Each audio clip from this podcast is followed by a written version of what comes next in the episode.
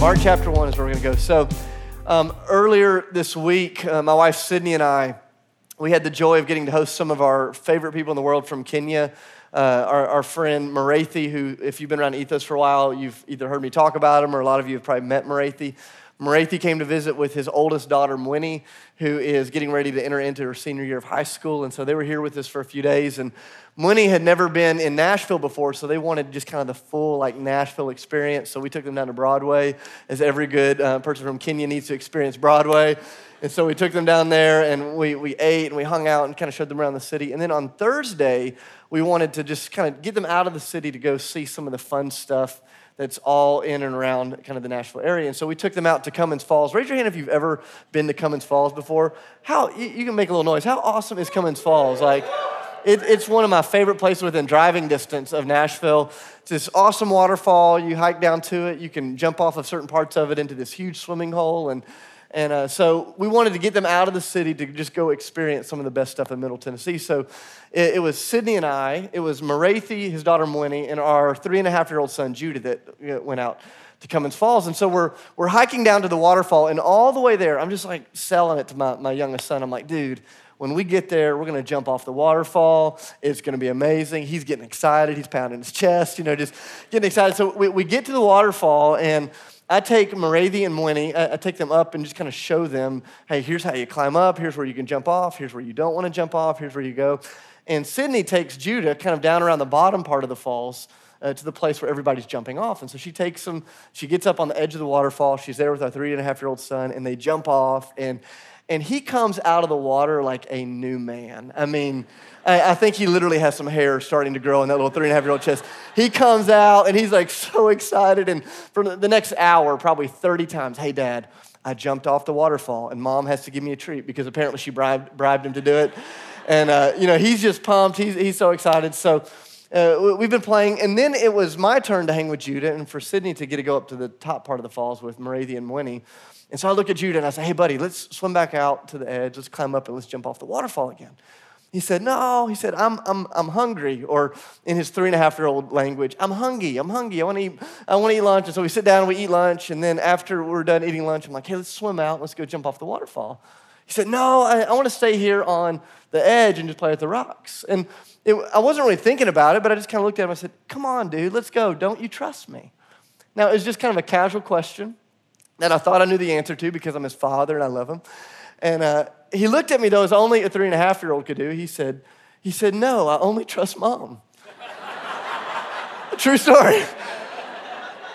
And I was like, what? Like, I don't want you to trust your mother. I want you to trust me. Like, don't trust that woman. Trust me. And I'm trying, he's like, no, I just trust her.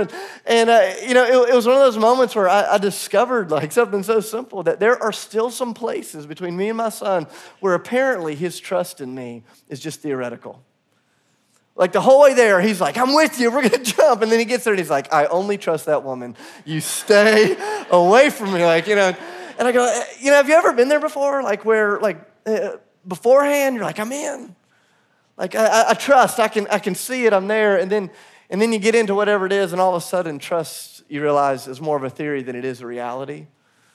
That happens all the time, like in my journey with Jesus. I'm so often challenged by just how easy it is for me to trust Jesus in theory, but to doubt him in reality. Like in a setting like this, to open up the Word and to trust that He's good, to trust that He wants to provide, to trust that He has my best interest. I sing, I worship, I take communion with you. I'm on fire for God. And then we get out there outside of whatever this space is. And have you ever noticed just how easy all of a sudden the other stuff begins to reveal itself? Your marriage begins to shake a little bit, and all of a sudden trusting Jesus isn't so easy. Or your plan for life begins to unravel, and trusting Jesus isn't so easy. Or you lose that job, or you lose that girl, or you lose whatever that thing is. And have you ever noticed that sometimes these moments in life come around and they reveal that the trust that we thought we had in Jesus isn't quite as strong, or isn't quite as deep, or isn't quite as real as we want it to be? And I was experiencing that with my son this week. Like, I'm there at the waterfall, and I realized, man, there's some places where his trust in me is just theoretical, and I'm not going to change that by telling him the right things or saying the right things, that's only going to be changed in the context of new opportunity. It's only going to be in the context of new opportunity that his trust in me is going to move from being theoretical to being actual. And I love this because Jesus, he loves you so much and he knows you so well. Jesus knows some of you have been in church like for the majority of your life, and he knows your head is filled with all the right information, but that information has never made its journey all the way into the heart, and until it gets into the heart, you don't get to the fun stuff. And Jesus, he loves us too much to leave us at the place of theoretical trust, because theoretical trust produces cultural Christianity. And cultural Christianity is a bunch of people trying to keep the rules, trying to do all of the right external things, but missing out on all the joy of the kingdom. And so Jesus, he shows up in these moments and he takes us to the edge of whatever that waterfall is in our life. And he says, I want to invite you to take the next step. And this is what we began looking at last week. If you have your Bibles, Mark chapter 1, we're going to jump into verse 14 together. We spent all of our time last week looking at these first two verses. So we're not going to spend much time here, but it says, after John was put in prison, it says, Jesus went into Galilee proclaiming the good news of God. He says, the time has come. The kingdom of God has come near, so repent and believe the good news. And so we talked about this last week. You know, Jesus shows up. This is his first recorded sermon that we have written down from him preaching. And I love the way the sermon starts. He says, I'm here with unbelievably good news, and this is the good news. He says, I'm not inviting you from one religious system into another. I'm not inviting you to trade one philosophy for another. He says, I'm inviting you right here and right now in the context of your real life to step into a new world, a world within the world. He calls it the kingdom of God. He says, I want to invite you to recognize that God has opened the door. The time has come. The door is opening for you to step in to the world, to this kingdom that Jesus is leading right here and right now. And last week, if you were here, we defined a kingdom like this. We said a kingdom is when a group of people are living in a certain place under the priority, the power, the provision, and the protection of a king. He said a kingdom is when a group of people living in a certain place put themselves under the priorities, the power, the provision, and the protection of a king. And Jesus shows up and he says, I'm not inviting you into another religion. I'm not asking you to try harder this year at college. I'm not asking you to white knuckle your behavior into a more socially acceptable format. He says, no, I want to invite you to step into a new world right here and right now. That's the invitation. And I was thinking about that all week going, man, I can't imagine a single person sitting under that teaching, under Jesus' sermon, and not wanting to be a part of that. You know, every person, they're sitting there going, man, that sounds amazing. We want to live in that world. We want to live under your leadership, Jesus. But I bet, just like all of us, at some point, they walked out of that sermon and they went back into whatever it was, and Jesus looked out and he knew that no matter how much they wanted to trust that that kingdom was near and that the kingdom was open for them, until they actually stepped into it, it's just theory. And Jesus knew. He knew that the good stuff in life is never discovered in the place of theoretical trust. And so Jesus is going to move them from this place of theory to reality. And here's what I want you to notice. That journey from theoretical trust to actual trust is always developed in the classroom of opportunity. It always comes in the place of opportunity. And so Jesus, he gives them this message. He says, God is opening a door for you to step into a brand new way of living. That's not just for them. This is his message to you right here in Nashville, Tennessee. Jesus is opening a door right now for you to step into a brand new way of life. And he shows up the next day. Look at this, verse 16, because he knew it hadn't sunk in yet. It says, as Jesus was walking beside the Sea of Galilee, so he's preached this sermon, and a day or two has gone by. We don't know how long. It says he's walking beside the Sea of Galilee. He sees Simon and his brother Andrew, two guys who I'm convinced would have undoubtedly been there when he preached that sermon before. And he saw them casting their net into the lake, for they were fishermen. And he said, come and follow me, Jesus said, and I will send you out to fish for people. And at once they left their nets and they followed Jesus. So there's this moment where Jesus looks at them and he says, hey, remember that thing that we talked about yesterday? Now's your opportunity to step into it. And here's what I love. I want you to notice this. You know, Jesus, he gives them the message, and the message is this. Good news, the door's open, step into life with God. That's the message. But he knew that it hadn't sunk in, so he shows up the next day at their work to make sure it gets all the way in. Can you imagine this? Like, Jesus shows up the next day at your work, and he's like, hey, like, did it really get in? And I love this because he shows up on the shore, and he doesn't stand on the shore and say, hey, guys, what'd you think about the sermon yesterday? It's not the question. He doesn't show up and say, hey, do you believe that I was telling you the truth yesterday? That's not the question. Jesus shows up and he says, do you believe me enough to leave everything for that?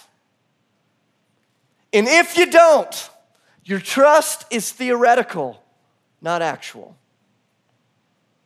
He stands up and he doesn't invite them to give him the teaching points from the day before.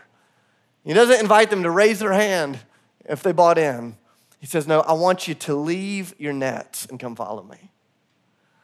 I love this. Jesus says, I want to take you from theoretical trust to actual trust, because it's only when you experience actual trust that you get all the joy, the peace, the life, the adventure. That's the place where it all happens. And he says, and the journey into that is the opportunity. And he stands before them. He says, here's the opportunity.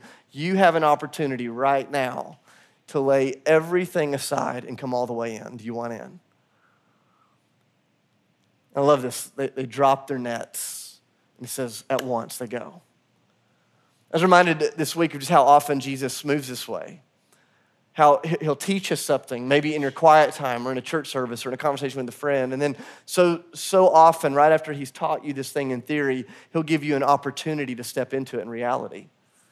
You know, one of the things I've been doing this summer is I've been prayer walking over different parts of our city and just asking God what he's up to in the city. And the first several days of this prayer walk, I was walking through parts of the city that are really underserved, under-resourced, really poor parts of the city. And this one day in particular, I was walking through this one aspect or this one area of Nashville that is just overrun with prostitution and drug dealing. And it's just a really broken down, kind of struggling part of the city. And I'm walking through this part of the city. And as I'm walking through praying, just the Spirit of God just whispers into my heart, Dave, open your eyes, because Jesus always hangs out in places like this.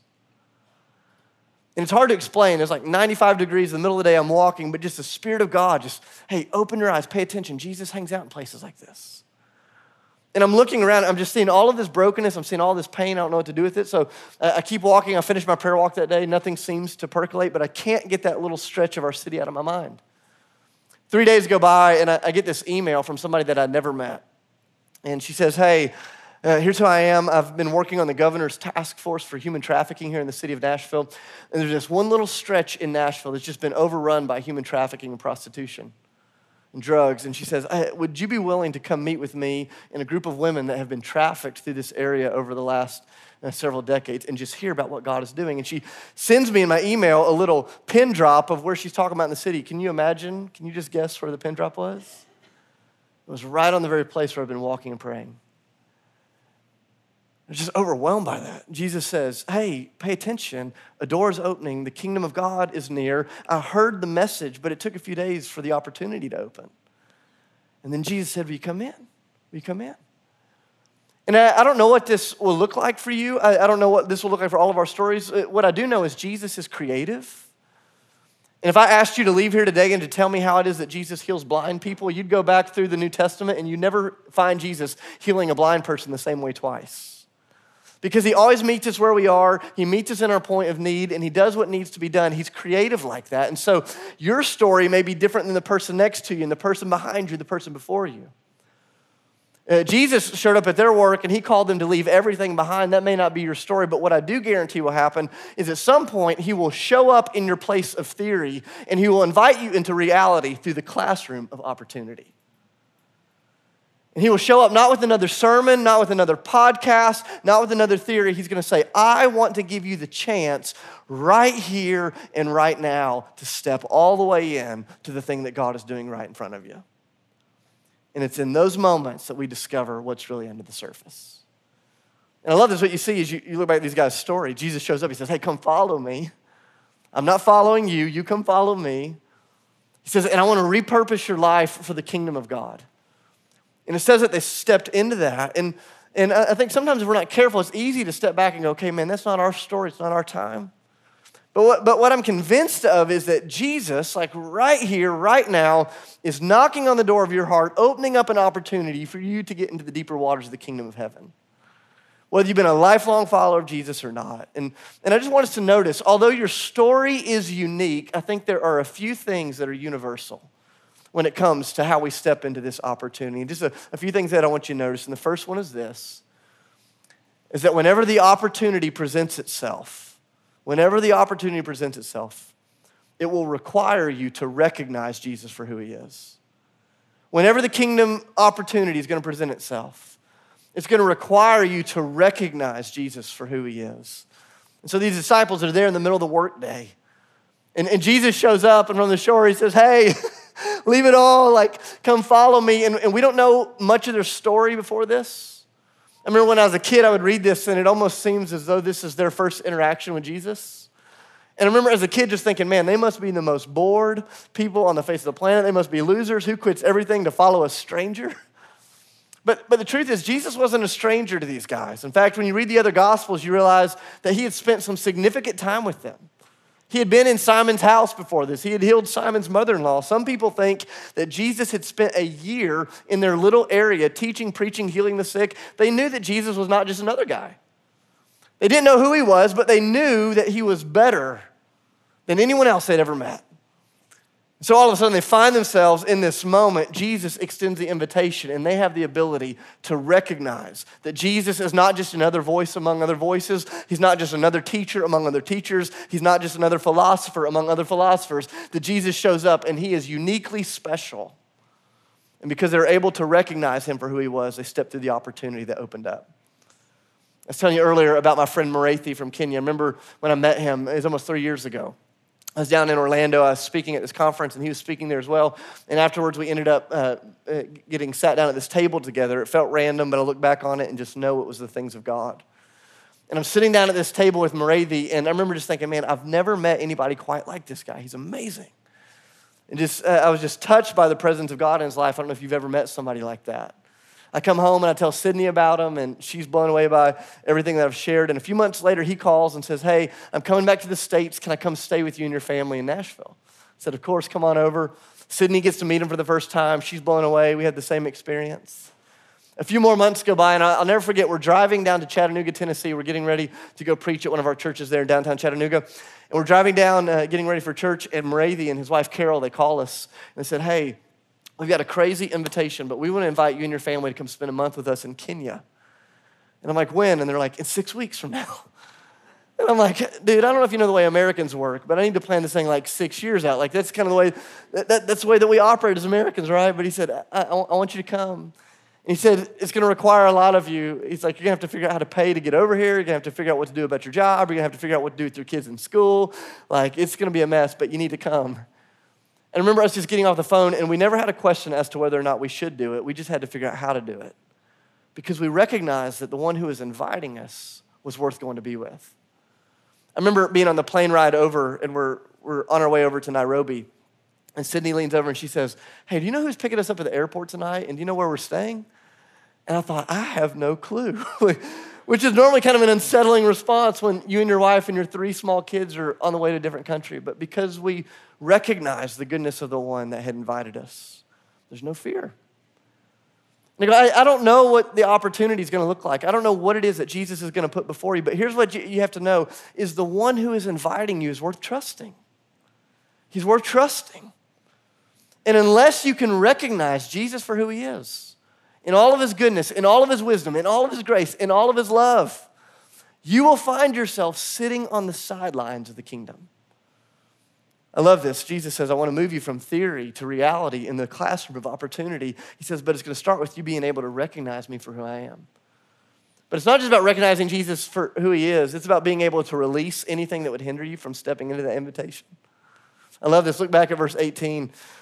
Or verse 17, he says, come and follow me, Jesus said, and I will send you out to fish for people. And at once they left their nets and they followed Jesus. Jesus says, I've got this thing that I'm calling you into, but in order for you to move from where you are to where it is that you want to be, it's going to require you to let go of some of the things that you're holding on to right here and now. And for every one of us, that looks different. You know, for some of us, it's really obvious, and for some of us, it's going to be more subtle, but for every one of us, the adventure of Christ that lays before you will require you to let go of some things.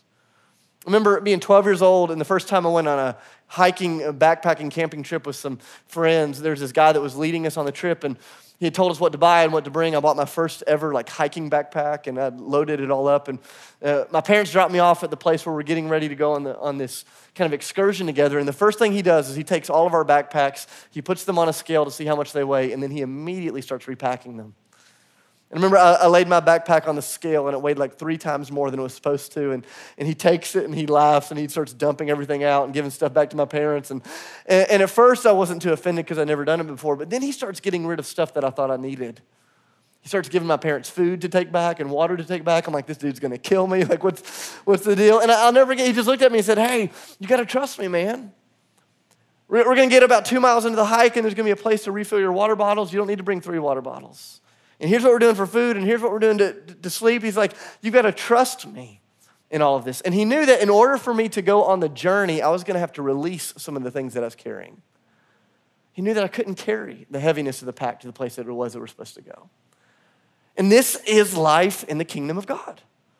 Jesus shows up and he says, "I want you to trust me, not just in your mind, but all the way down in the heart. And the way that this is going to happen is you'll recognize me for being the good God that I am. But beyond that, you'll start releasing some things." And the truth is that there are seasons when Jesus asks you to release some things, and they're so obvious because they're obviously bad. You're like, "I've got to release this addiction. I've got to release this behavior. I've got to release this relationship," whatever it is. But I don't know if you've ever discovered this.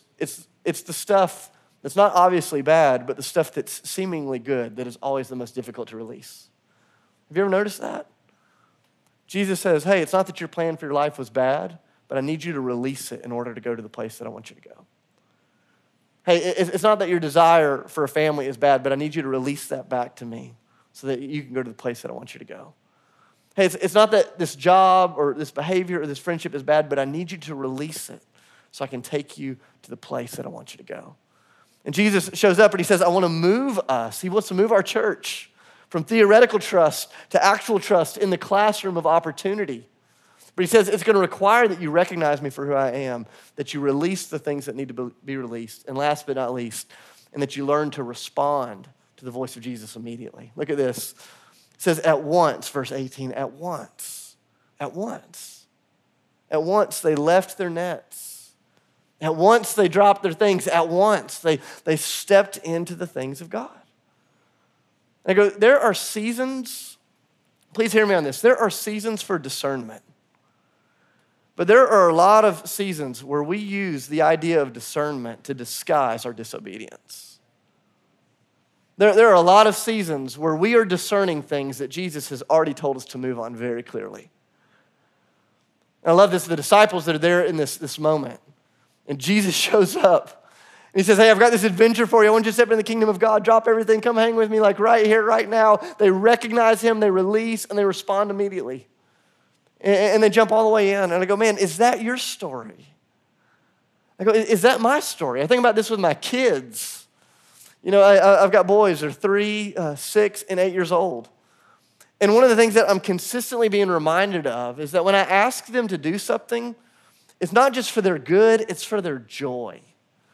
And the fact of the matter is, a lot of times I don't have the patience or the time or the energy to give them a dissertation on why I need them to hold my hand when we're walking through Target's parking lot.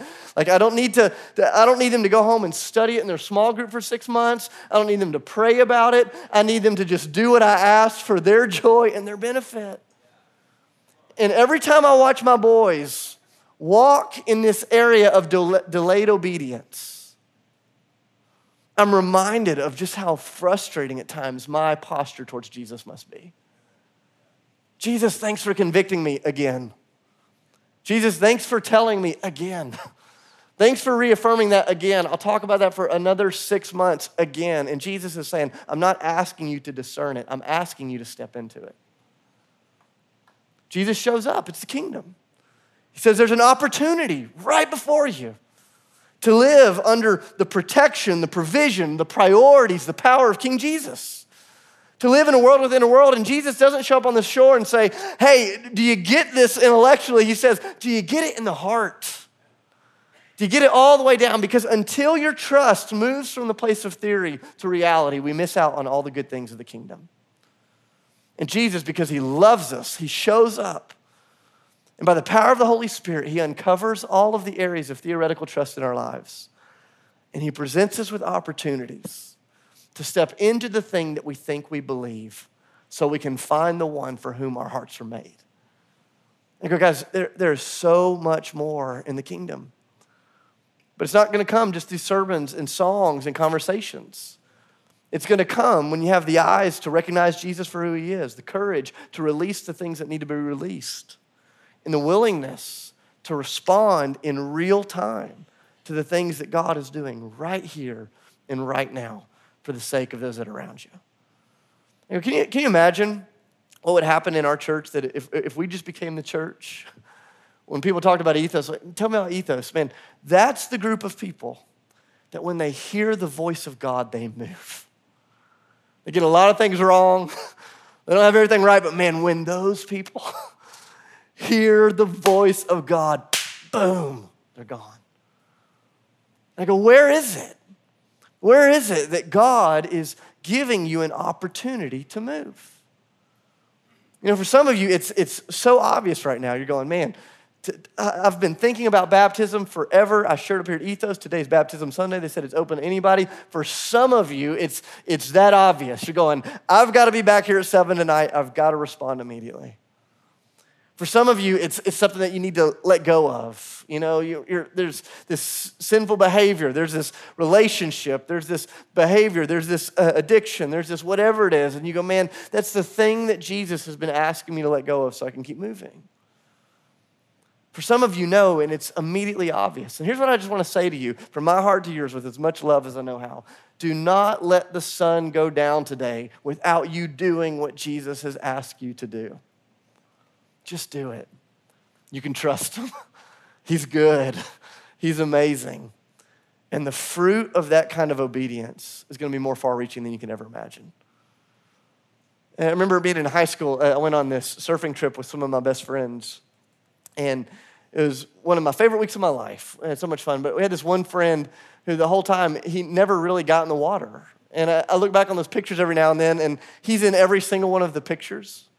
And he was there, but like I think back on it and I go, he was there, but he missed the best part of being there.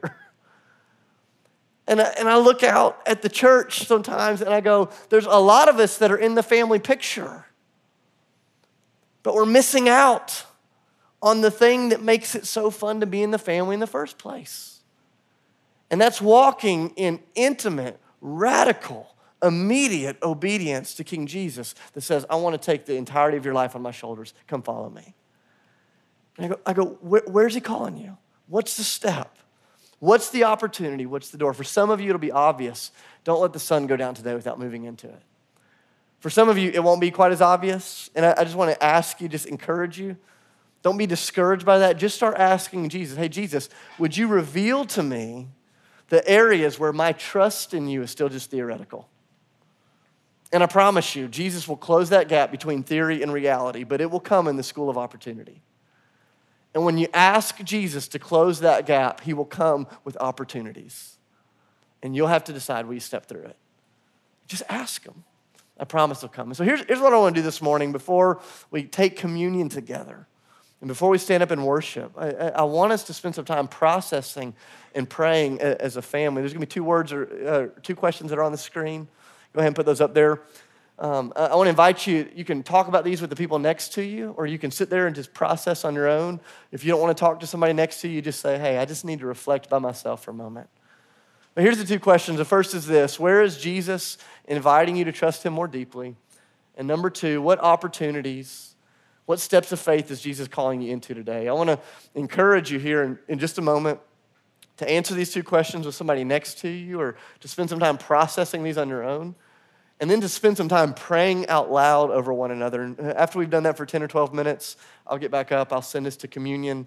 You can come up and receive prayer from our prayer team, and we'll end our day in worship. But I want us to really stop. I don't want us to live in the place of theory this morning, going, oh, Jesus is inviting us to follow. No, where is he asking you to follow him right here, right now? And are you going to move into it? Let's pray, and then I'll break us up in groups. God, thank you for this opportunity today. Thank you for letting us get to be together. Thank you for letting us get to open your word. And God, we don't want to sit on the sidelines in the kingdom. We want to see. We want to see the deeper things of the kingdom that come only as we step into the opportunities that you present before us. So God, this morning as we pray, as we take communion, as we worship, as we drive home, as we go about our days, Lord, would you make the opportunities in front of us so crystal clear? Would you give us the courage to step all the way through into those things? In the name of Jesus, I pray and give thanks. Amen.